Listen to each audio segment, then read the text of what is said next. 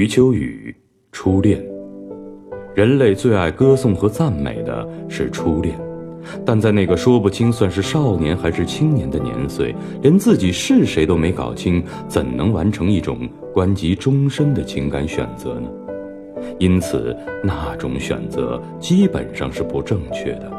而人类明知如此却不吝赞美，赞美那种因为不正确而必然导致的两相糟践。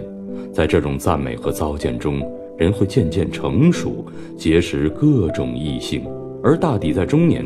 终于会发现那个唯一的出现。但这种发现多半已没有意义，因为他们肩上压着无法卸除的重担，再准确的发现，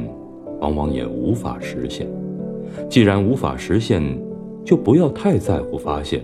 即使是唯一，也只能淡然颔首，随手挥别。